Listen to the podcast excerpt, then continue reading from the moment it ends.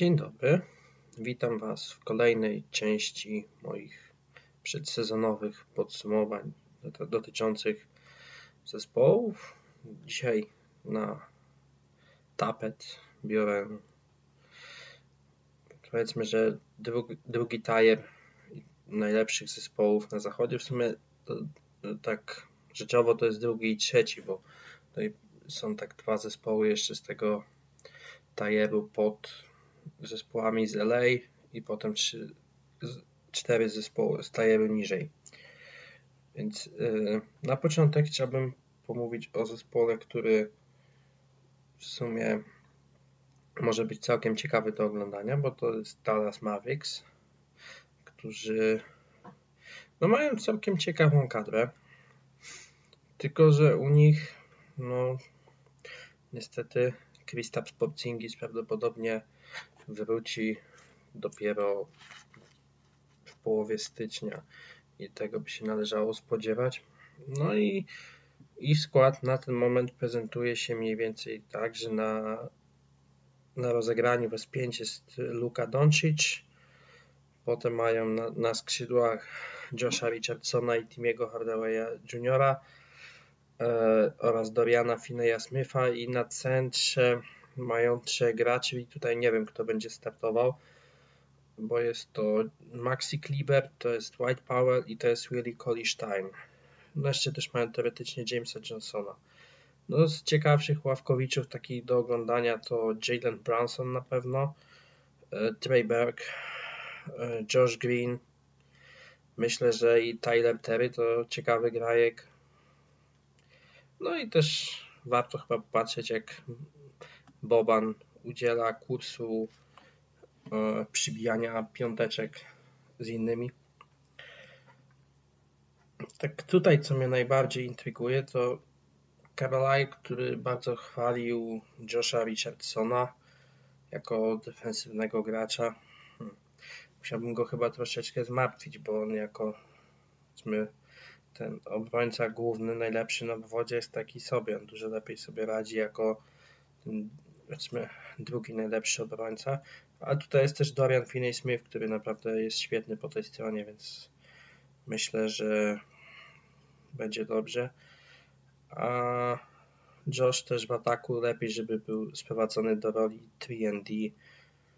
W ataku no to w sumie tylko do rzucania trójek i czasami powiedzmy zaatakowanie jakiegoś closeoutu i nic absolutnie więcej nie ma sensu tego robić, zwłaszcza jeżeli chce się mieć najlepszą ofensywę ligi, ale z tego co widziałem to Carlisle chwalił też jego tam powiedzmy passing ability, ale tutaj też na pewno bym się w żaden sposób nie zapędzał. Hmm. Tutaj też po Achillesie widziałem, że wraca, ale z takim dosyć bojowym nastawieniem Dwight Powell, który powiedzmy jest świetnym fitem do Luki, bo jest naprawdę jest świetny na rolu. Już nie najgorzej zbiera. Ale niedobre uzupełnienie. Powiedzmy, że te 30 milionów to może ciut za dużo, ale też nie ma co tutaj narzekać. Za jakość się płaci. 30 milionów 3 lata oczywiście. Ale co mnie zastanawia, to jak będzie wyglądał jego funkcjonalny atletyzm, bo nie oszukujmy się, że ta jego wystrzałowość to było coś, coś co mu dawało przewagi i tutaj jeżeli ma być faktycznie zagrożeniem w łapaniu lobów, no to by się jednak przydało, żeby za dużo nie stracił. Z wysokich, no to jest jeszcze przecież James Johnson. I tu nie wiem, czy on jest tylko wzięty jako salary dump za zrzucenie Delona Wrighta, czy może w magii kontrakt je, pogra coś więcej. Nie mam pojęcia jaki jest tutaj pomysł na to Rika Carlisle, ale myślę, że będzie umiał go tutaj e, zutylizować. No jak wiadomo też e, zespół Carlisle'a oznacza bardzo mocną ławkę i tutaj Branson powinien się tym zająć, żeby ta ławka wyglądała jak e, śmierć dla innych zespołów. Prawdopodobnie będzie też zdrowy, no to całkiem inaczej. Troszeczkę zastanawiam się, jak oni będą wyglądać e, w klacz, bo jednak e, Luka jest graczem, który ma potężny load ofensywny i no widać, że w klacz już mu czasami brakowało. Wiadomo, z dużo highlightów i tak dalej, ale na dłuższą metę jednak mu paliwa brakuje trochę. I czy nie przydałoby się troszeczkę go odciążyć, ale no też nie będę się e, powiedzmy wymądrzał, kiedy tam jest topowy trener na ławce. Krytykować to sobie mogę Eggheada Boylena, a wielkiego Ricka Carlyle'a trzeba po prostu szanować. Więc, ale tutaj to, ta gra w klacie jest na pewno jakimś tam zarzutem. No i też ciekawi mnie, jak oni chcą to defensywnie poskładać. Czy dołożenie Josha Richardsona za Sefa Kerego i Josha Greena z draftu wystarczy, czy może będzie potrzebne coś więcej? No i tak jak jeszcze było o Dwightie Powellu, no to myślę, że to w razie czego, jeżeli on nie pogra, no to zawsze może wejść Willie Collie który robi mniej więcej to samo, też świetnie łapie loby i operuje jako rollman na piku, a w obronie nie wiem, zaczął wyglądać mniej soft niż miało to miejsce w Sacramento, więc może będzie lepiej, ale jakoś tam specjalnie w niego nie wierzę. Moim zdaniem to słaby rim protector, a tego, tego potrzebują. No i drugi zespół też wyceniany na 42,5 zwycięstwa, no to Utah Jazz, które tak w ich założeniu są takie bardzo nowoczesne koncepty budowy ofensywy i myślę, że to powinno stanowić wzorzec dla kilku zespołów, jak ustawić mocną ofensywę zdywersyfikowaną, która jest w stanie właśnie tą stroną boiska wygrywać, a jednocześnie jest w stanie sprawić, że Rollman będzie wyglądał jak świetny zawodnik. Tutaj ich startowa piątka to prawdopodobnie Mike Conley, Donovan Mitchell, Royce O'Neal, Bojan Bogdanowicz i Rudy Gobert. No i na ławce na jedynce Jingles. Na dwójce, z tego co się orientuję, no to Mie Oni ma dostać szansę, czy ją wykorzysta nie wiem, ale mają dostać. Na trójce Jordan Clarkson, na czwórce George Niang, świetny strzelec swoją drogą i na piątce Favors. Myślę, że to będzie taka 10-osobowa rotacja, która najwięcej będzie miała do powiedzenia.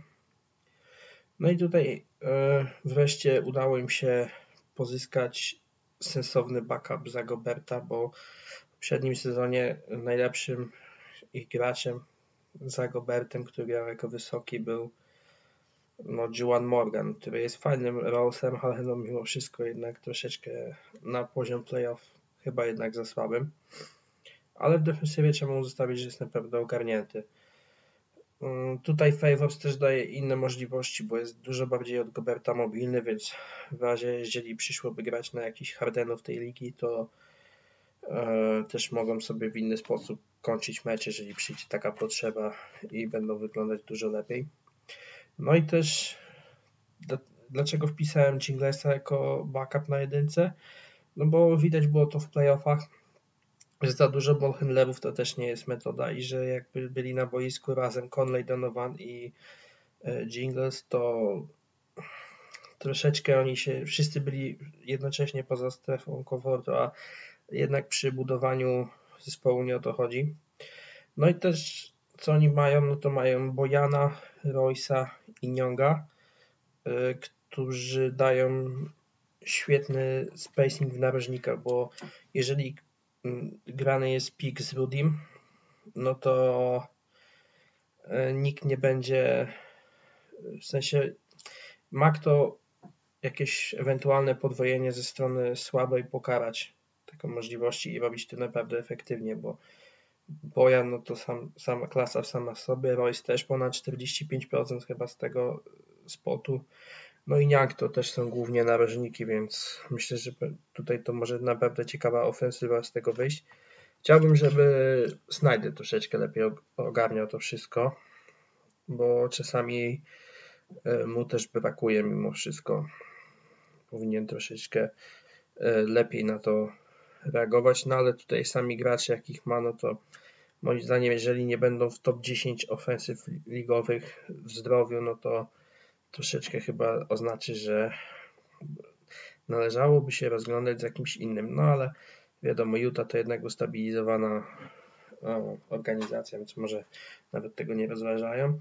No i też myślę, że nie ma co e, skreślać um, Majka Conleya. Mimo wszystko on w zeszłym sezonie, jak już potem zaczął regularnie grać, to dawał jakoś, no tylko nikt nie wie jak, na jakim poziomie jest jego zdrowie. I to, to jest w sumie moja jedyna obawa z nim związana. E, no też Utah niestety wygląda jak na zespół z zamurowanym capspace przystało, że w kontekście przyszłości się tutaj za dużo nie zmieni.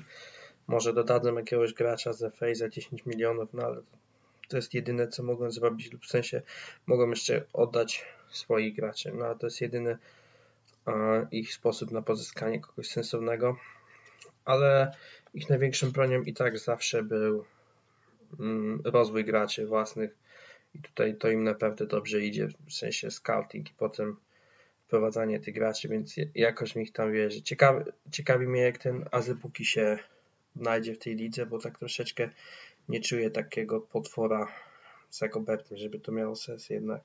No ale może akurat. No i z drugiej strony Azebuki to też fajne i Favors to fajne zabezpieczenie na wypadek, gdyby, nie wiem, Gobert odszedł czy coś różnie bywa. No i teraz jaki jest ich upside? No myślę, że podobnie jak, jak przy Dallas, gdzie zapomniałem powiedzieć, że to jest druga runda playoffów. Myślę, że tutaj spokojnie do zrobienia. Oni w tym roku już powinni mieć ten poziom, no tylko, że sami się powiedzmy władowali swoją nieudolnością w coś takiego, więc yy, myślę, że w tym roku już powinno być lepiej, zwłaszcza, że będą wreszcie zdrowi. Mnie tak zastanawia, no bo tutaj z takich innych już takich rzeczy bardziej na boku, no to jak będzie starzał się Joe Ingles, który no tak zdarza mu się troszeczkę dziadować już, ale myślę, że przy roli 20 minut na mecz, 24 może, będzie wyglądał dużo lepiej. Bo w zeszłym sezonie on na przykład jako starter wyglądał fantastycznie, a jako rezerwowy wyglądał fatalnie. Nie wiem, co jest tego przyczyną, no ale też bym się jakoś wielce nie obawiał. No i tutaj też wreszcie ławka będzie miała szansę jakkolwiek wyglądać, bo, no i też będzie prowadzona przez Jinglesa, Clarksona i Favorsa, więc tak naprawdę oni mają cały czas na boisku naprawdę różne ustawienia, które są w stanie zagrozić na wiele sposobów. Z takich graczy, którzy no właśnie powinni być w zespole, widzę, że ich nie ma, no to Juan Morgan, ale nie wiem o co tutaj chodzi, dlaczego go e, nie zostawili sobie. Znaczy jest z nimi e, na trening campie, ale nie jest podpisany, więc może akurat zrobię miejsce. Są idealnie pod e, progiem podatku obecnie. Trzeci zespół, jaki wypada mówić, no to Golden State Warriors. Oni są wyceniani na 36,5 zwycięstwa Czyli w zasadzie to jest, e, czy zrobią 50%, czy nie zrobią 50%. Tutaj już jest dużo znaków zapytania, ale ich S5, tak w moim rozpisie powinno wyglądać, że to jest Steven, e, Wiggins, Ubry, Draymond i Wiseman i z ławki Wanamaker, Lee albo Poole, Bazemore, Pascal i Looney.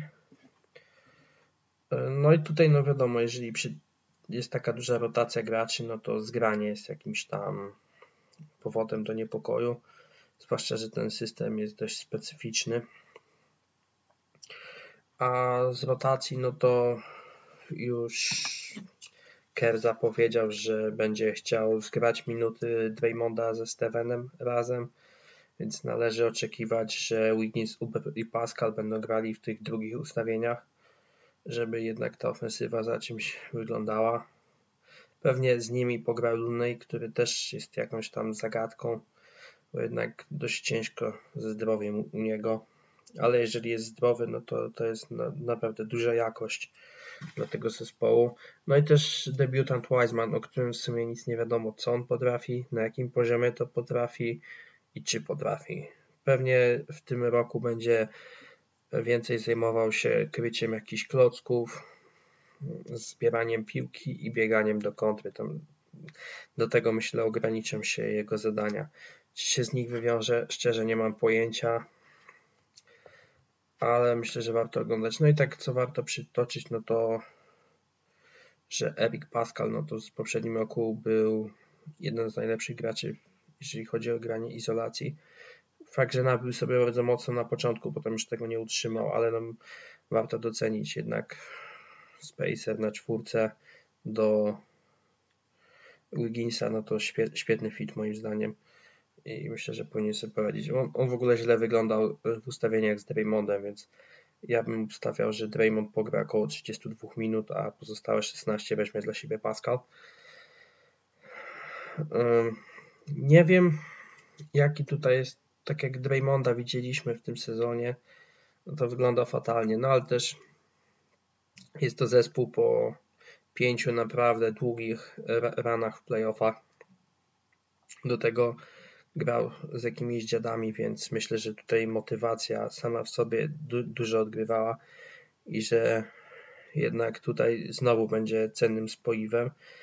No tylko, że to już jest niestety grać na pozycję 4, a nie 5 na dzisiaj, więc no, jednak ten Bigman obok będzie wymagany.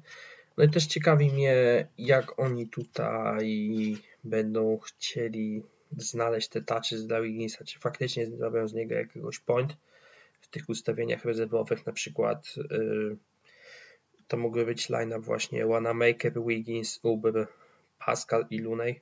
Myślę, że moim zdaniem spokojnie takie coś może grać i to by mogło naprawdę bardzo ciekawie yy, wyglądać.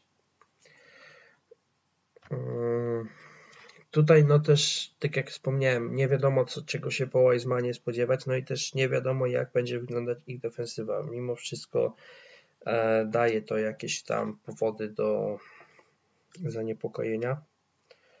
No i też nie, nie wiedziałem tego, ale Scott Brooks powiedział do Steve'a Kera, że UB to zdecydowanie najlepszy e, gracz na piłce, więc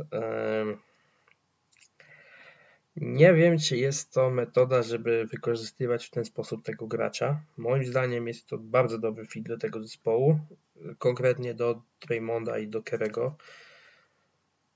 Ale tutaj jego narzędziami to są przede wszystkim obrona 1 na 1, taki troszeczkę niższy graczy, gdzie potrafi skorzystać ze swojego atletyzmu i cuts.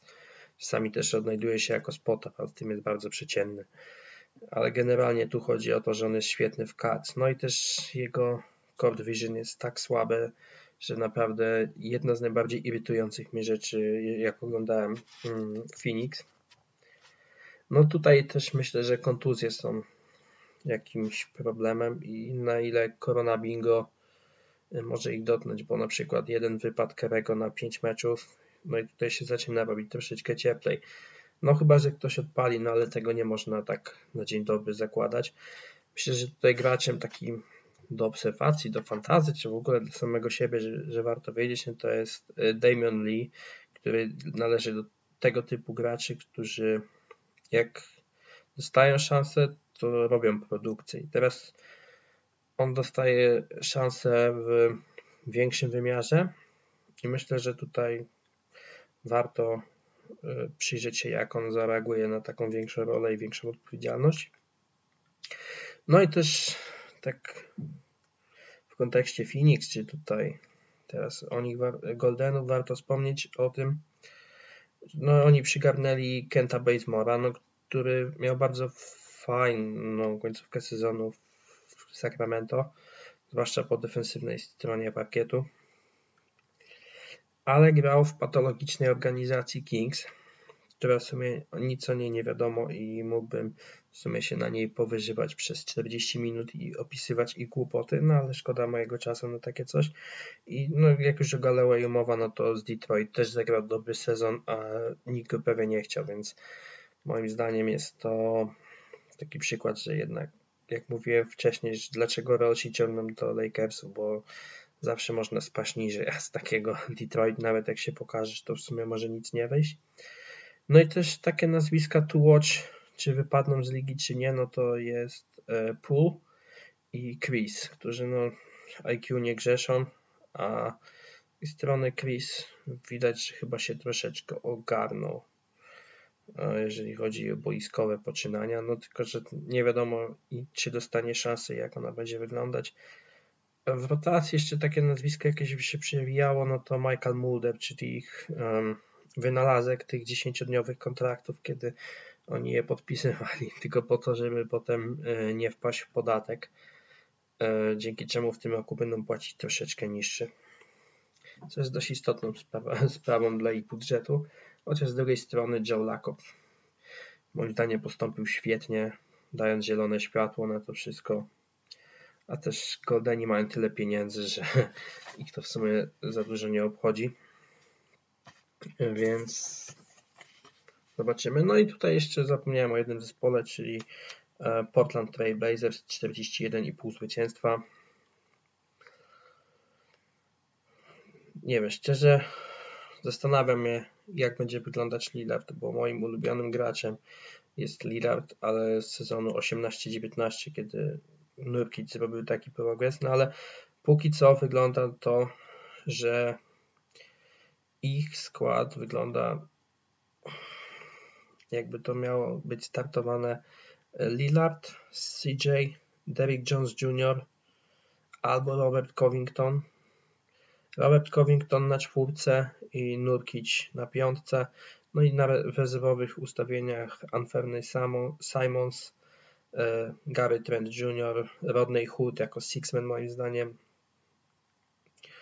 Zach Collins nie, nie będzie dostępny na początku sezonu, więc jego na razie nie ma co liczyć. Melo myślę jako rezerwowa czwórka i w obwodzie też Harry Giles i no NS Canter jako rezerwowa piątka. Oni hmm, podobnie jak z Philadelphia 76ers e, zauważyli, że najlepsi byli i najlepsze efekty dawało im to co wcześniej, więc wrócili do powiedzmy sprawdzonych schematów, bo Derrick Jones Jr. a Mo Harkless to w zasadzie nie jest jakaś wielka różnica. No i Robert Covington to też jest w zasadzie troszeczkę lepszy Aminu, a też, ale też zdarza, już musi mieć takie e, dziadowanie, że jest bardzo striki. Czasami trafi na przykład 5 meczów, że będzie po 40% trafiał po 5 prób na mecz a z drugiej strony będzie miał 20% przez kolejne 5 meczów przy 8 próbach. No, taki no, będzie miał pewnie lepszy respekt, więc będzie łatwiej Lillardowi wjeżdżać, ale e, w tym zespole na pewno problemem będą wolne nogi graczy wysokich. Tu jedynym takim graczem z tych wyższych, który ma dobry footwork to jest Derrick Jones Jr. Ale to i tak jest tylko skrzydłowy u nich to jeszcze e, niski, więc um, obawiam się, że w playoffach może się znaleźć chętny, żeby uprawiać matchup hunting, co przy posiadaniu Lillarda, CJ'a i Anferne Simonsa w składzie nie jest niczym przyjemnym. Myślę, że tutaj Terry Stott będzie miał bardzo dużo do e, wykonania pracy, ale jest to jeden z tych trenerów, którym ufam i wiem, że będzie robił to dobrze. No tak jak mówiłem, moim zdaniem Rodney Hood tutaj będzie Sixmanem, też zwiększono mu kontrakt, więc zawsze można go użyć w jakiejś fajnej wymianie, bo drugi rok jest troszeczkę gwarantowany. E, zwłaszcza, że on jest po tym e, Achillesie, więc tutaj myślę, że warto dać mu też kredyt. Powinien bardzo fajnie wyglądać w tych rezerwowych ustawieniach. Prawdopodobnie z NSM Canterem na piątce. Oni będą najwięcej dopasowani.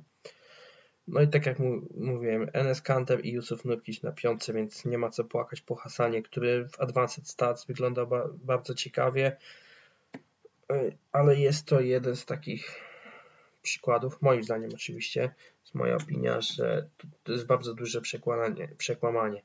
E, Hasan na przykład e, lubi sobie oczekiwać pomalowanym na bloki, więc nie jest to, nie, nie o to chodzi w nowoczesnej obronie, żeby stać obok dziury i czekać na blok, e, zamiast na przykład e, wykonywać odpowiednie rotacje w obronie. On też często jest spóźniony, nie można go wyciągnąć za bardzo na obwód, bo zresztą Nurkicia też nie, bo to się źle skończy. No i też ma bardzo brzydki zwyczaj unikania posterowania. W sensie, na przykład jak ktoś chce sobie obejrzeć, to niech zobaczy jak wyglądał Zion w meczu z Portland. Polecam. Eee, tutaj teraz Yusuf Nurkic. No to czy to będzie jego real breakout season? Moim zdaniem tak i tutaj on świetnie się wpisuje w to, co mówiłem wcześniej. Przynajmniej tak wyglądał bańce w tym ścieżki, które mu bardzo ładnie wydeptał Mark Gasol, że on jest jego taką bardziej ofensywną wersją. I naprawdę, moim zdaniem, to jest drugi najlepszy gracz tego zespołu. Jest lepszym graczem od CJ'a. Część może się oczywiście nie zgodzić. No i też Nurkic sprawia, że Lillard gra lepiej i bardziej ergonomicznie, bo gra więcej bez piłki, no i też łatwiej mu się broni na pewno. Więc daje to jakąś nadzieję e, na to, że Lillard wreszcie w playoffach będzie wyglądał jak superstar, a nie, że po, po zakończeniu sezonu regularnego on wygląda jak dziad, bo ciągle ktoś robi na nim outplay. Oczywiście nie liczę, gdzie była kontuzja z Goldenami, czy w tym roku z Lakersami, ale mimo wszystko on nie wygląda dobrze w playoffach nigdy, więc jest jakiś problem. No tutaj problemem jest też CJ McCollum i jego kontrakt. To jest dramat. 100 milionów płatne w 3 lata, zaczynające się od poprzedniego roku. Dla gościa, który no w tym roku on może być też, jeżeli e, Stotts postanowi grać w 9, e, backupem Lilata przez te 15 minut. Moim zdaniem takie coś może mieć miejsce i on jako point wyglądał całkiem sensownie, ale no mimo wszystko i te jego skuteczności to są takie sobie. E, izolacje też takie sobie. No a obrona na obwodzie tych dwóch panów razem to jest kompletny dramat. Coś o czym nie warto chyba rozmawiać nawet, bo oni są po prostu fatalni razem. No i myślę, że też Portland będzie jednym z najwolniejszych zespołów w lidze. Ma do tego graczy. Na pewno zależy im na spełnieniu gry w obronie żeby Nurkic i Kanter nadążyli. A w ataku ci wysocy też się świetnie odnajdują e, w takiej bardziej zorganizowanej, wolnej koszykówce. Kanter moim zdaniem w ofensywie będzie tutaj wyglądał świetnie. Nie wiem jak będzie wyglądał e, w obronie, ale jeżeli no, w stanie ukryć Nurkicia, to nie widzę problemu, dlaczego mm, by nie ukryć też Kantera na tych samych schematach. Stały jeszcze dwa zespoły, są to Houston i Phoenix. No i ze mną o nich już pogada Niko. Jestem tu, za chwilę do niego zadzwonię. Myślę, że tutaj sobie e, coś ciekawego pogadamy, bo ja niestety w temacie Houston to jestem lebiega, bo jakoś nie przypadam za oglądaniem ich, więc myślę, że oddajemy głos do studia. Cześć Niko, tutaj z Tobą chciałem, chciałem z Tobą pogadać o Houston i Phoenix. Niko jest fanem Houston, dosyć aktywnym na polskiej grupie polscy fani Houston Rockets. Myślę, że jak kogoś nie ma, a lubi rakiety, to warto, żeby tam sobie spojrzał. No i myślę, że od czego warto zacząć? Co się w Houston dzieje? Hmm. No siema, siema wszystkim. E, spróbujemy tu z Wojtasem trochę przedstawić aktualną sytuację w Houston, jak to wszystko wygląda. No, ten off-season, szczerze mówiąc, dla Houston, kurde, no z jednej strony jest dobry, ale z drugiej też ciężko mi się o nim wypowiadać, bo nie nie wiem co czeka Houston na, w tym przyszłym sezonie i ogólnie w przyszłych latach. I trzeba tu zacząć. No, wypadł Westbrook. Ja szczerze się cieszę z tej, że to się tak wszystko potoczyło, bo no kurde, chyba każdy wiedział, że to, że to nie wyjdzie. Że... No właśnie, każdy wiedział poza mm, osobami decyzyjnymi. A tak, co chciałem zaraz zacząć, żeby cię tu uszczypnąć? W jakim sensie był dobry to off-season? W jakim sensie? No, pozbycie się Westa moim zdaniem, bo jak gościu, wiesz, ma problemy, robi jakieś kwasy, to nie ma sensu go w żaden sposób trzymać w tej drużynie. I też nie, nie widziałoby mi się oglądanie kolejnego sezonu z Westbrookiem w składzie. No i jest Wall, nie?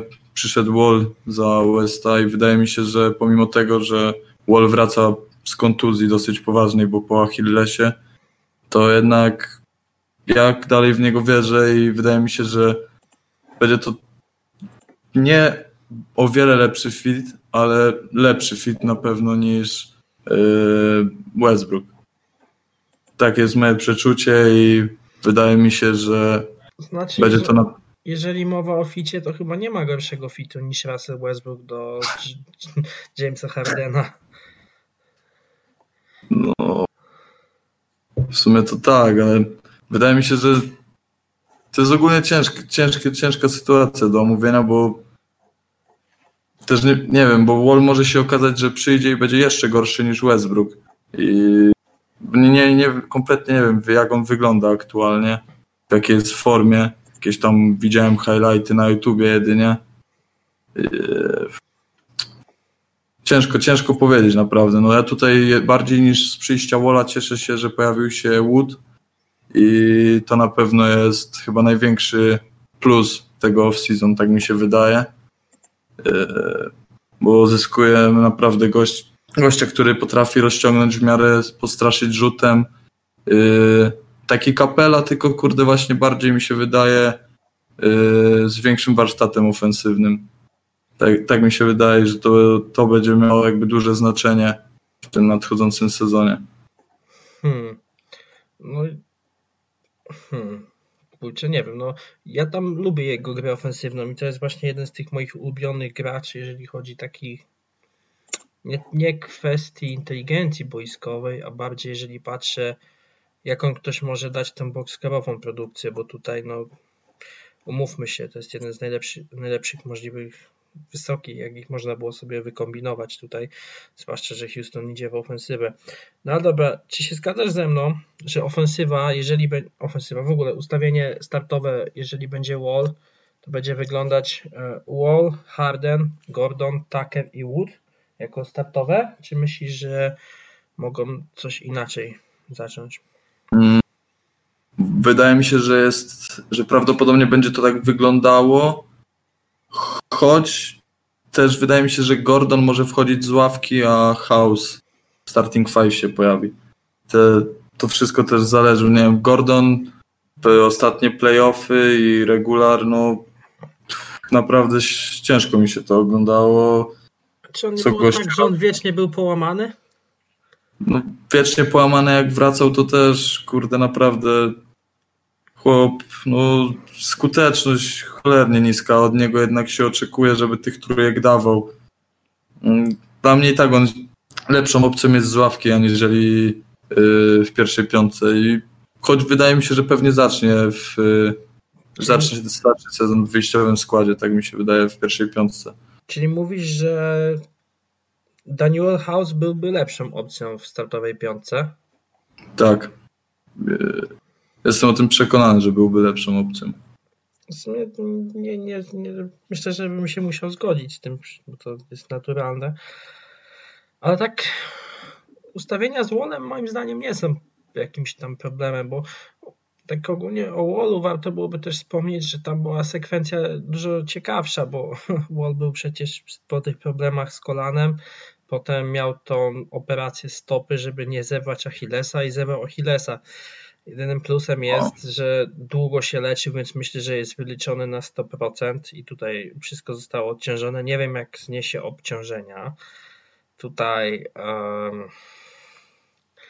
Też ciekawe właśnie na ilu minutach będzie grał, nie? Bo to, to jest też ciekawe. Bo w sumie takiego backup na Walla to nie, nie wiem, kto jest backupem dla Walla. No nie ma w ogóle, właśnie Houston to jest ten problem, nie? Bo odszedł Rivers, on tam często pełnił tą funkcję jedynki, nie? Wyprowadzał tą piłkę. No, teraz się zastanawiam, Właśnie co chciałem po kolei dołożyć, bo mnie troszeczkę wyprzedziłeś, że Wall powinien dać tam jakiś passing i on też całkiem dobrze rzucał ze spota, bo to jest 33% tak na takiego gracza, moim zdaniem, i to, bo to było w tym stadium jeszcze jak te kolana mu nie siedziały, więc nie, nie wierzę, żeby to było jakoś gorsze, ale właśnie co cię chciałem zapytać, kto będzie zmiennikiem Hardena, jeżeli John Wall będzie siedział back to back, bo myślę, że będzie siedział, bo tak wypisałem sobie nazwiska i tak, Eric Gordon, myślę, że to jest bardzo realna opcja, ale tak, Jerian Grant, Chris Clemons i Ben McLemore. No właśnie, Chris Clemons, no moim zdaniem ten chłopak powinien dostać trochę więcej minut i jeżeli w, taki, w takim Bostonie Isaiah Thomas y, robił robotę i naprawdę był wartościowym zawodnikiem, to wydaje mi się, że Chris Clemons otrzymując więcej minut i jakby trochę więcej zaufania, naprawdę oczywiście z ławki może naprawdę sporo wnieść i dałbym szansę temu chłopakowi. On teraz nie nie chcę się pomylić, ale on chyba w, w koledżu, czy no, tam w szkole jeszcze robił około 30 punktów na mecz, tam pobił, jak się nie mylę, rekord trójek e, Stefa. No to jest gościu, który jak wchodził na boisko, to pokazywał praktycznie zawsze coś. No wiadomo, on ma chyba 1,70 m, 1,70 m parę, to jest kurde jednak no, duża strata, ale wydaje mi się, że nie wiem komu, komu innemu można by było powierzyć tą funkcję właśnie. 1,75 m. Tak tutaj Google mi No, 1,75 m właśnie, no. To taki no jest, no jest kieszonkowy, bardzo też nie ma co się oszukiwać. No i on w koledze no to miał 35%, no ale myślę, że większość to była po prostu nieasystowane trójki, dlatego ten procent zleciał, zwłaszcza, że rzuty wolne miał świetne. Inna postać, która mnie tu interesuje, tak jak patrzę, no to podoba mi się Sterling Brown jako wzmocnienie obrony obwodowej. Nie wiem, czy tam przeglądałeś go sobie, coś więcej? Yy, szczerze, gościa nie śledziłem zbytnio, ale to sam właśnie czytałem na grupie, że daje daje fajną obronę, co zawsze się przyda, nie? Jako tam jest zmiennik z ławki, ta obrona na pewno się przyda. No i też jako, że Houston bardzo lubi kolekcjonować ludzi po zrywanym Achillesie, bo ma takich graczy aż trzech, e, bo jest to Demarcus Cousins. Cieszy Cię to wzmocnienie? Nie lubisz tego? Jak się do tego odnosisz? No kurde, on tam bodajże podpisał za 2 miliony 300 No tak, coś takiego. To jest, to jest minimum no, weterana dla jego stażu po prostu, więc to jest milion 600 w payrollu. No.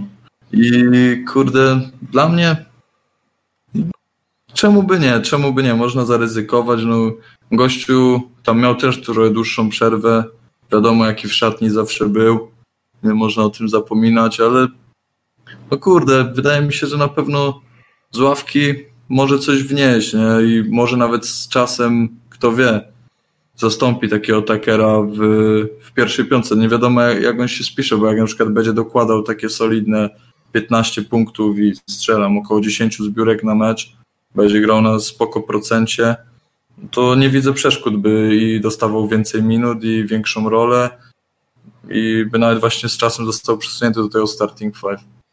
Z tego co widziałem, ale Lakersów też śledzę tak pobieżnie bardzo. To Bugi to się zmienił jako teammate tak w Lakersach, jednak był dużo chyba bardziej lubianą osobą. A co mówisz, no to, to Bugi zawsze będzie dawał produkcję, tylko pytanie jak z jego tymi pozostałymi rzeczami, czy na przykład jak Enes Kante będzie grywalny z punktu widzenia ofensywy, w sensie defensywy, czy nie będą go po prostu targać po tym wodzie, bo on jednak, nie szukujmy się, stracił dużo. No i ostatnie takie wzmocnienie, które mi się przynajmniej rzuciło w oko, David Nwaba. Myślisz, że dostanie czas gry? Właśnie, kurde, w szeregach Houston to jest od kilku sezonów tak, że jest kilka fajnych i ciekawych nazwisk, które z ławki mogłyby dużo dać, ale D'Antoni, kurde, jakoś nigdy nie wiem, czy za mało zaufania, czy strasznie ograniczał tą rotację, tak mi się wydawało i rzadko kiedy, kurczę, wpuszczał yy, właśnie jakichś takich zmienników, którzy mogliby coś wnieść. No ale wydaje mi się, że właśnie David to jest... No, nie, nie wiem, że on właśnie miał też zerwanego tego chyba Achillesa, nie? Tak, w brzydki on... sposób, zerwał bez kontaktu w ogóle. W sensie szedł i zerwał. No. On w Lakersach chyba też coś, nie? On w Miał jakiś fragment. On w Netsach był akurat i bardzo lubiłem jego defensywę i basketball IQ, ale no. I teraz pytanie właśnie, jak co fajnie napomniałeś i mi się spodobało, że Pringles bardzo ograniczał rotację. Myślisz, że Steven Silas to zmieni? O, nie, wydaje mi się, że na pewno będzie z, yy, na pewno nie będzie już kurde grania, wiesz, small ballem takim typowym. Yy, wydaje mi się, że też na pewno da szansę zmiennikom, że jednak no, tu nadchodzą duże zmiany, naprawdę duże zmiany, w, na, jeśli chodzi ogólnie o ro, rotowanie składem, o system. Wiemy, jak D'Antoni prowadził zespoły. Jestem ciekaw też przy okazji, jak to będzie w Filadelfii teraz funkcjonowało. E, nie, nie, nie w Filadelfii, sorry, sorry, sorry, w Brooklynie. Jebłem się. E... Czekaj, czekaj. Kurwa, jebłem się chyba stary teraz po pierwsze, to nie przeklinamy aż tyle, e, a po drugie, e, tak, D'Antoni jest asystentem Steve'a Nasha na Brooklynie, ale no D'Antoni... To by można było przyciąć, nie? E, tak, co mnie zastanawiało, no to jak oglądałem w playoffach Houston z Oklahoma, bo to był jeden z moich ulubionych matchupów, to bardzo mi się podobało, jak wyglądała ofensywa bez Hardena, bo ona była naprawdę fajnie ustawiona. Nie zawsze działała, no bo jednak talentu było mało, ale że ona naprawdę dobrze chodziła. Czy myślisz, że to pójdzie raczej w tą stronę?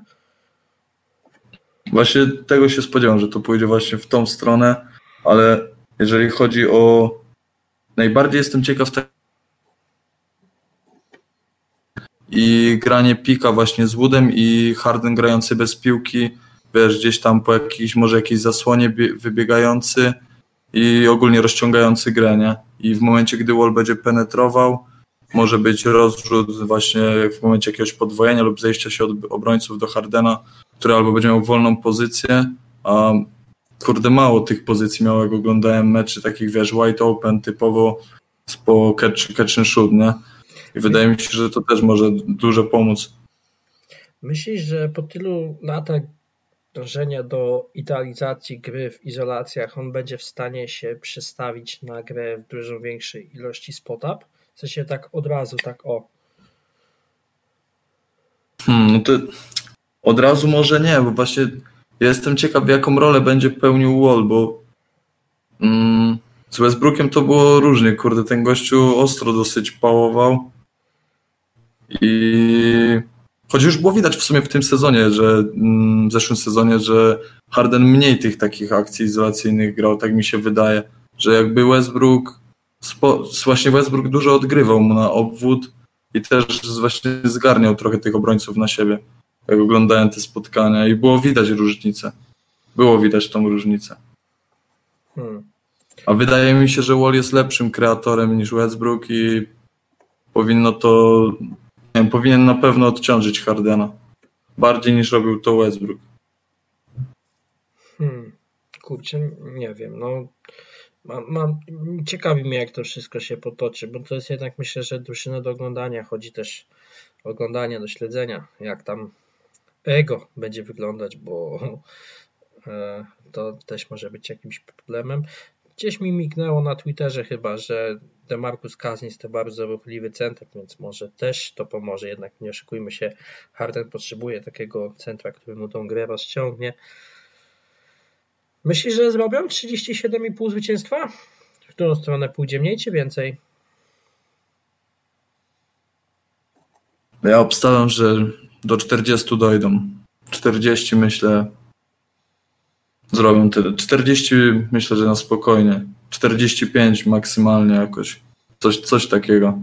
Jak, jeżeli wszystko dobrze pójdzie i nie posypie się żadnych, nie będzie żadnych kontuzji i wiadomo, innych wypadków przy pracy. Mają Wola, Gordona i Kaznisa. To tak troszeczkę brak kontuzji tutaj brzmi bardzo odważną hipotezą. Zalatuje. No ale no cóż, no myślę, że te 40 zwycięstw jest to realny scenariusz, zwłaszcza, że to jest taka drużyna, która raczej powinna być lepsza w RS niż potem w playoffach, gdzie zostaną zweryfikowani. No ale myślę, że czas jeszcze pogadać o drugiej zespole, które chyba też z tego co kojarzę dużo oglądałeś, nie? Phoenix. Tak, Phoenix tak, tak. Z tego dwóch sezonów śledziłem pierw głównie od tego, śledziłem dlatego, że Booker, Bookera od początku jak wszedł do ligi śledziłem i strasznie jakby spodobał mi się styl gry tego chłopaka i nie wiem, na początku kurczę pamiętam, że było wiele takich yy, spekulacji, że a, on to wiesz, tak nie patrzy na w ogóle korzyść zespołu. I faktycznie tak było, bo on straszną metamorfozę, jeśli chodzi o grę, zaliczył. I naprawdę zeszły sezon, oglądanie Phoenix i ogólnie Bookera to było naprawdę wow. Naprawdę jestem pełen podziwu, jak gościu zmienił swoją grę i teraz jeszcze jak pojawił się właśnie Krzyś, to no to naprawdę może być mocny sezon, naprawdę może być mocny sezon. Mm, ja co oglądałem, no tak przede wszystkim co się rzuca w oko, od lat wszyscy mówili dajcie tam rozgrywającego, no i wrzucenie tam rozgrywającego faktycznie dało efekt, więc może czasami nie warto się tak zapatrywać. No ja też Phoenix z bardzo dużą przyjemnością oglądałem. Fakt, że zaczęło się troszeczkę inaczej, bo ja powiedzmy z racji grania w takie jedno dziwne fantazy musiałem wiedzieć co się dzieje, bo miałem Mikala i Ejtona u siebie, więc e, ale mimo wszystko Mikala jestem mega fanem. E, a które z letnich wzmocnień podoba Ci się najbardziej? Czy jest to Krzyś Paul, czy może Jay Crowder, czy może któryś z tych mniejszych ruchów, jak utrzymanie za grosze Javona Cartera, Dario Saricia, Langston Galloway jako tam powiedzmy jedenasty gracz? Mm. No wiadomo, największą bombą jest to ściągnięcie Chrisa Pola, ale cieszy mnie na pewno utrzymanie w składzie jak wcześniej wspomniałeś, Cartera, bo on też mi się wydaje, kurczę, trochę niedoceniany. On w Phoenix też robił świetną robotę, bo i, i fajnie rozciąga grę i wydaje mi się, że dosyć fajnie też broni na piłce. Yy, Ksywa Sari... Bulldog nie wzięła się znikąd, nie? No, do tego do tego Saric. Saricia nigdy fanem nie byłem. Mm, trochę mnie irytował, y, bo w zeszłym sezonie oczywiście, bo wydawało mi się, że z, y, zjada trochę posiadań Ejtonowi. W sensie za dużo w ataku czasami próbuje brać na siebie. Tak, tak mi się wydaje. Nie wiem. Nigdy nie byłem fanem Saricia, ale na pewno fajnie, fajnie że został. Fajnie, że został. Się... Nie będzie to Phoenix podobno też już jak po całym sezonie u nich nie było fanem, fanami, ale bańka sprawiła, że tak ładnie to zostało określone. We fall in love again. E, więc e, mi się na pewno podoba, moim zdaniem Dario będzie wchodził z ławki, więc tutaj powinien utrzymać ilość tych rzutów i w ogóle posiadań, które idą w jego stronę co mi się bardzo podobało, bo on, on jak dostanie te posiadania, to też nie można mu zabierać, nie? bo to jest jednak gracz, który robi robotę. Jego fit z Jalenem Smithem może być ciekawy. Tak, jak przewidywałeś rotację? Bo mój rozpis to jest, że CP3 dostanie 30 minut, Booker 36, Mikal 32, Crowder 28 i Ayton 34, czyli to będzie starting 5 i z ławki Payne 18, Moore 12, Cam Johnson 16, Dario Saric 20 i Jaden Smith 14 i gdzieś w rotacji jeszcze powinni tam swoje minuty mimo wszystko łapać Javon Carter i Langston Galloway. A ty widzisz podobnie to jak ja? Czy... Podobnie, tylko że ja stawiałem zamiast y, Crowdera w pierwszej piątce Johnsona. Y, wydaje mi się, że to była trochę lepsza opcja. Wiadomo, Crowder daje lepszą obronę, na pewno może wybrać tam większych zawodników na siebie. Mm, ale nie wiem, Johnson jakoś mnie do siebie przekonał bardzo, bardzo mocno po tym sezonie. Naprawdę chłopak ma solidną truję i potrafi po, pociągnąć kontrę. Ma dos, dosyć duży zasięg ramion. Nie wiem, Stawiałbym na niego w pierwszej piątce, co do reszty się zgodzę. Co do reszty się zgodzę i minutowo też, też, też podobnie. W sensie ja go wstawiłem do pierwszej piątki tylko dlatego właśnie, żeby przez to przejmowanie wysokich, bo bardzo mi się nie podobało to, że na przykład Momika, o jest świetnym obrońcą, to on na tych takich klocków, czy takich większych graczy, zwłaszcza jeżeli Aiton robi rotację, to ma czasami problem, bo jest jednak pomimo tych długich łap jest troszeczkę za małe, a Crowder jednak tego ciała ma troszeczkę więcej. I tak jak wspomniałeś o Bookerze, no mi się też jego ewolucja niesamowicie podoba. Myślę, że z Krzysiem Polem powinno to jeszcze przyspieszyć, zwłaszcza, że Point Booker też naprawdę rozwinął swój passing. Nie wiem, czy ciebie też to tak jara jak mnie, czy jednak nie aż tak bardzo? Yy, o Bookerze mowa, tak? Mhm. O, on kurczę, i off-ball świetnie u niego funkcjonuje i ten passing też. W sensie Mm, ja co u niego zauważyłem, to to, że on potrafi bardzo skutecznie spenetrować pod kosz i w odpowiednim momencie rozrzucić, widzi te wolne pozycje na, i czy to na obwodzie, czy pod koszem i to jest naprawdę y, duża wartość, duża wartość, naprawdę. Ja tak jak wcześniej oglądałem, bo ta zmiana w statystykach ona nie jest duża, bo to jest tak naprawdę on w tym sezonie asystował mniej niż w poprzednim, ale kwestia to, co mówisz, że on chyba jednak dużo więcej widzi pomimo takiej marginalnej zmiany. To jest takie moje zdanie w tej kwestii. Jeszcze tam chciałem dodać, że widziałem też, że e, nieraz na grupie pisałeś, że stawiasz Ejtona jako most improved playera w przyszłym sezonie. E, chciałem poruszyć to później. Aha, no to ale nie, ale nie, dobrze, dobrze, że wyszyłeś ten temat. Moim zdaniem Aiton właśnie jest tym jednym z tych graczy. Jeżeli nie dostanie Most Improved Player, to przynajmniej do zrobienia breakout season. E, tak jak było na przykład z Bamem, że typowałem wcześniej. Tutaj Aiton ma świetne narzędzia, myślę, że jedna z najlepszych w lidze. Nie widziałem wysokiego z takim footworkiem, naprawdę. To jest unikatowy skillset, że taki kloc ma taki skillset, jednocześnie tak dobrze radzi sobie na deskach. Jestem ciekaw, czy będą kombinować, żeby grać nim na czwórce, jak to miało miejsce wcześniej. No i też zaczął rzucać za trzy, więc myślę, że wy, wyeliminuje te swoje dziwne turnaround midrange jumpery, bo one powiedzmy irytowały. Jak wpadały, to jeszcze palicho, ale jeżeli nie wpadały, to człowiek się irytował i miał ochotę laptopa przez okno wyrzucić, więc po trzeciej takiej próbie, więc nie wiem. To jest takie moje punkt widzenia. No i to też jest jeden z najlepszych Romanów w lidze, więc myślę, że tutaj powinien i transition jest też świetne, więc nie wiem. Ja, to, ja troszeczkę Aitona zacząłem tak porównywać do Embida to, troszeczkę, nie? bo tak mi się widzę jakimś taką podobieństwo tych dwóch graczy. Mi on więcej przypomina admirała e, Robinsona z takiego playstylu, bo to jednak jest bardzo dobry gracz w transition i finisher w, w tej zorganizowanej half-court offense. No i też ma świetny footwork i bardzo dobrze zbiera, więc się dość mocno pokrywa z tym pakietem umiejętności, które oferuje Admirał. Czy do tego poziomu dojdzie? Szczerze wątpię, ale jest też młodszy niż Admirał, kiedy wchodził do ligi, więc e, też nie można mu tam nic zabierać, e, że nie ma sufitu. W końcu z jakiegoś powodu został wybrany z, nubie, z numerem 1, nie? To jeszcze chciałem poruszyć strasznie, w, jak oglądałem te końcowe mecze w bańce, ale ogólnie też cały sezon, y, jeśli chodzi o Phoenix, to, to i też ty nawet dużo o tym wspominałeś na grupie, to Cameron Payne. Moim zdaniem gość, który kurde kiedyś był znany, nie wiem, z jakichś głupich tańców z Westbrookiem, czy totalny szrot, to naprawdę kurczę ten e, ostatni sezon i tam w bańce jak oglądałem te mecze, to z ławki naprawdę potrafi po, pokreować grę i jest dobry nawet na koźle, potrafi zagrać drive. Naprawdę, jestem, jestem ciekaw, jak to będzie wyglądało w przyszłym sezonie, jaka będzie jego rola.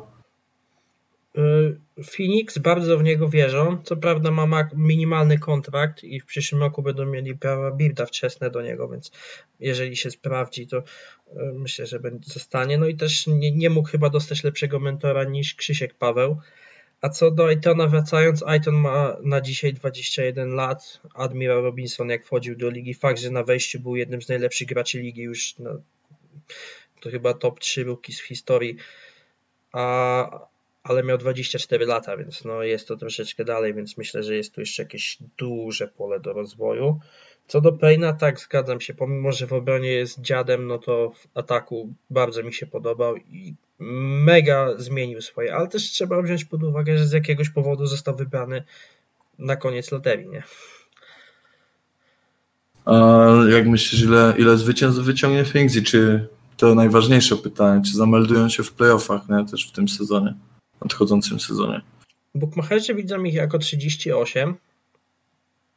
Ja bym powiedział bliżej 40, więc pewnie bym, jakaś wartość powinna być w tym, żeby grać tutaj over, ale nikt bym się na to nie pokusił. E, ale mam do Ciebie inne pytanie. Poza tym, że ile Ty zwycięstw widzisz? Ile meczów zagra Krzysztof Paweł? To jest ciężkie pytanie. Kurczę, w tym w zeszłym sezonie w OKC, jak na niego, to rozegrał dosyć sporo tych spotkań. Opuścił jeden mecz. No, no właśnie, właśnie. Coś, coś kojarzyłem, że sporo, ale nie, nie kojarzyłem konkretnej liczby. No, myślę, że 60, ile, ile tam jest skrócone teraz te, tych meczy jest? 72. No, myślę, że 65 spokojnie, jeżeli nic się nie wydarzy, y, to powinien zagrać. 65 to jest taki pewniak. Taki pewniaczek mi się wydaje. A zwycięstw ile Phoenix wyciągnie obstawiam 45. 45. E, ja coś mam duże oczekiwania co do tego zespołu i wydaje mi się, że naprawdę mogą namieszać. No, też się zgadzam. Ja jestem jednak bliżej tych 40, może 39. A mój typ to, że Krzysiek Paweł zagra 55 meczów, bo jednak i będzie restowany i jakiś mięsień mu tam też w sezonie jednak e, wykluczy go na jakiś czas, więc tutaj będzie ważne, żeby był zdrowy. No i też nie wiem jak ty, ale to jak Paul gra ergonomicznie to jest coś pięknego do oglądania. Jedno z moich ulubionych zjawisk, jak można w ergonomiczny sposób rządzić parkietem. No, Chris Paul to jest. No, nie wiem, wydaje mi się, że też on strasznie się odbudował e, na przestrzeni tego poprzedniego sezonu. Chodzi mi, jakby, w, jakby to powiedzieć, wróciła renoma taka, jakby, nie? Ogólnie. I się zastanawiałem, kto się tak historycznie odbudował, że z jednego sezonu, kiedy jesteś zrównany do poziomu jakiegoś Zbigniewa Ziobry AK-0, e, do poziomu nagle znowu All-Stara, pomimo, nie on chyba nie był wyróżniony. No i Krzysiek Paweł, też warto przypomnieć, że mecz opuścił z tytułu e, tam powiedzmy żałoby po śmierci Kobiego, a nie urazu, nie? Też warto chyba wspomnieć. No.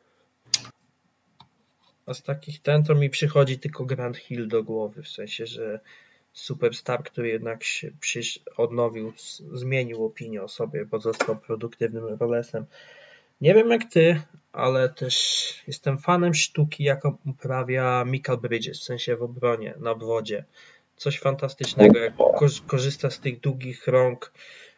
I, I też w ataku to nie jest taki typowy gracz, że jak ktoś go agresywnie zaatakuje, to nie wie co zrobić, tylko że od razu ciągnie na kosz, jeżeli ktoś go odpuści, a potem agresywnie zaatakuje. On fajnie po kornerach rozciągał w ataku. Y, tą trójką ma taką dosyć solidną. Mądrze gra po prostu. To jest, mi się wydaje, że mądry gościu to jest, jeśli chodzi o takie basketball IQ. Jest na wysokim poziomie. W obronie, jak widziałem, no, potrafi, kurde, tam praktycznie tak od 1 do 4 sobie radzi na tych pozycjach, nie? To jest jedynie jego minus, że on jest, on ma, ma bardzo duży zasięg tych ran, tylko on jest taki, no dosyć tej fizyczności troszeczkę brakuje, tak mi się wydaje, ale nie, nie, wiem, czy to jest jakiś taki, wiesz, duży, duży problem. Mm, troszeczkę, bo właśnie dlatego mówiłem, że Jay Crowder w S5, bo on z tymi czwórkami, jeżeli ktoś był tam bardziej atletyczny, to jednak sobie radził słabo. A tak już przewidując, no to też Crowder, no to jest bardzo mocny charakter w szatni, co tak już nawiasem dopowiadając.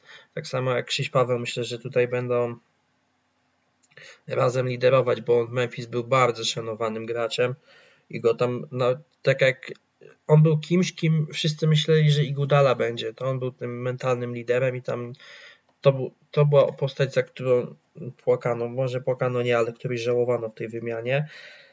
E, nie wiem jak ty, ale tak jak wspominałeś troszeczkę, że Dario, mi się podoba połączenie Dario Saricia z e, Jalenem Smithem jako opcje rezerwowe, przynajmniej w tym moim wariancie i dlatego sobie to tak rozpisałem. Nie wiem, czy też to widzisz. W sensie point Dario Saric. Hmm. No Saric właśnie on... Mm. Gościa, kurde, bo on właśnie y, potrafi też, zauważyłem, rozegrać trochę grę, nie?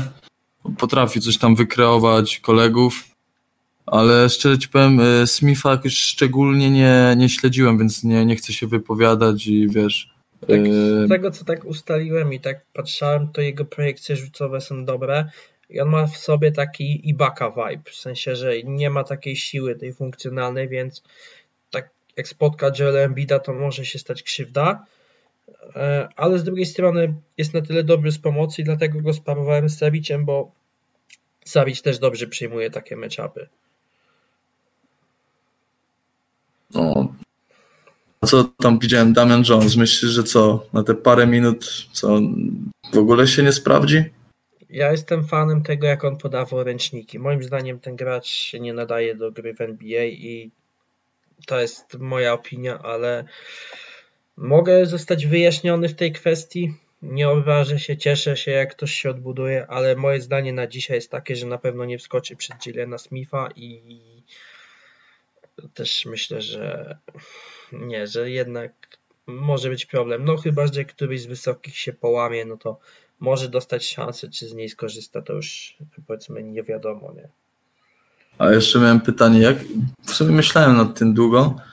Jak myślisz, jaka jest szansa na to, jeżeli załóżmy yy, Phoenix wyciągnęłoby te wiesz, playoffy, załóżmy i załóżmy te 45 winów, mhm. gdyby wszystko dobrze poszło, yy, czy jest jakakolwiek szansa, żeby Booker yy, walczył, bił się o MVP?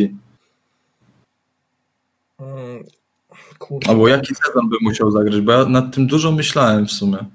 Moim zdaniem obecna zmiana opinii o Chrisie Polu sprawia, że te szanse maleją. Samodzień dobry, więc jeżeli Booker miałby być rozpatrywany jako MVP, to moim zdaniem musieliby wygrać 42-45 spotkań, a Booker, Chris Paul musiałby się połamać na tam powiedzmy 30 meczów, a Booker musiałby notować coś w stylu 30 punktów, tam ze 4 zbiórki pewnie i z 8 asyst przy skutecznościach około 37% za 3 i tak około 50% z gry, żeby faktycznie być rozważanym jako ta, ta wartość taka rzeczywiście na poziomie MVP. Ale mogę się mylić, może to nie jest potrzebne, aczkolwiek mam pewne obawy do tego, nie? Ja przeczuwam mocny sezon z jego strony, naprawdę. No wiesz, zadałeś pytanie o MVP, a nie o, że mocny sezon. W sensie tak, tak, tak, to. Ale wydaje mi się, że. Nie wiem, jak to wszystko dobrze pójdzie, też chcę zobaczyć, jestem ciekaw, jak to będzie wyglądało właśnie ten duet Chris Paul z Bookerem, bo to jest kurczę, nie, nie wiem. Widziałem, ale wydaje mi się. Widziałem analizę Davina Kevina, małpa 4 Point Play jak ktoś sobie chce na Twitterze poszukać, który zrobił takie wideo i było jak Chris Paul się identycznie porusza jak Devin Booker, w sensie składają się do tego jak minięcie pyk z półdystansiku, czy tutaj pyk minięcie i do wysokiego i tak jak bliźniaczo się poruszają.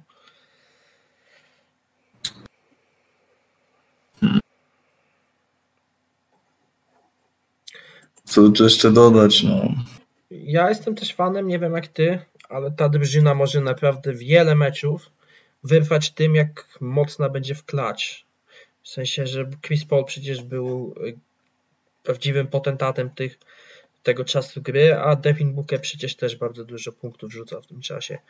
Rzucali praktycznie podobnej ilości. Tam różnica była niewielka w przeliczeniu na wartości meczowe, tylko że Paul grał więcej meczów rozstrzyganych w końcówkę.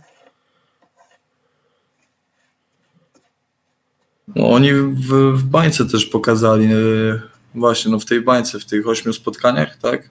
Mhm. No oni tam, kurczę, nieźle pokazali, że w klacz potraf, potrafią się jakby odnaleźć i wiesz, nie potrafią sobie poradzić z tą presją i Booker potrafi wziąć grę na siebie i jest w tym dosyć skuteczny, co pokazał też mecz z Clippers bodajże. A, tą, trójeczkę, tą dwójkę nad Polem George'em? No, nad Polem George'em, no. Co śmieszne, Paul George tam zrobił świetną defensywę, bo on praktycznie tą piłkę dotykał. No, ale tak jak mówisz, no kurczę, wydaje mi się, że oni w klacz no, też mogą, mogą dużo pokazać i na pewno będą pe pewni w tym klacz, mi się wydaje. Jeszcze, kurczę, chciałem poruszyć, nie wiem, yy, postać yy, tego Motleya, bo nie wiem, ziome, ziomeczka też nie kojarzy zbytnio. Jonathan Motley? Tak. On do nich przyszedł? No właśnie, nie wiem, czy teraz to jest, bo jak wchodziłem na Basketball Reference yy, na roster, to tam się wyświetlał jeszcze w aktualizacjach, ale nie wiem, nie wiem. On w poprzednim sezonie był... Tak, Jonathan Motley. W Clippersach. Jezus, Cioch Nathan, Jezus, kto to pisał? Nic nie kojarzę, żeby on był i jest w Clippersach. Aha, no bo jak to, czy jeszcze Basketball Reference nie jest zaktualizowane? Bo jak wpisałem sobie aktualny roster i wbiłem, no to właśnie jeszcze pokazuje, że jest. Dlatego się dziwiłem, bo nie kojarzę go, a... To jest taki typ, jak generalnie dla tych, co nie wiedzą, to jest taki defensywny freak, który nic nie potrafi w ofensywie, czyli będzie go ciężko tam wykorzystać tak naprawdę. E, nie wiem, tak jak ty, ale ja też naprawdę podziwiam. To jest trener, którego najbardziej podziwiam ze wszystkich trenerów, czyli Monty Williams. W sensie, jaką renomą się ten gość cieszy w lidze i jak on, te, jak te ofensywy starają się chodzić. W sensie one są dość proste i jak to się tak dla oka ogląda. Phoenix naprawdę dla mnie było czymś pięknym do oglądania. Piłka, cyk, cyk, cyk, od No, dokładnie, dokładnie. No, oczywiście potem zabrakło talentu, bo tam się ciągle ktoś łamał, ale no sam fakt założeń, jakie sobie przyjęli, mi się naprawdę podobał. No. A kto, kto, tam, kto odszedł oprócz Rubio? Czy oni utrzyma, oni tam, bo oni w dosyć dużej mierze utrzymali ten skład. Kelly ale... A Kelly Oubre odszedł i no tak, tak. Eli Okobo i jeszcze ktoś. Pamiętam, że Okobo, Okobo mocno chwaliłeś swego czasu. Tak, bo on miał fajne narzędzia i dosyć inteligentnym graczem był, a okazało się, że nie. Że mimo wszystko to nie jest jakieś tam rozwiązanie. No to było miejsce dla niego. No.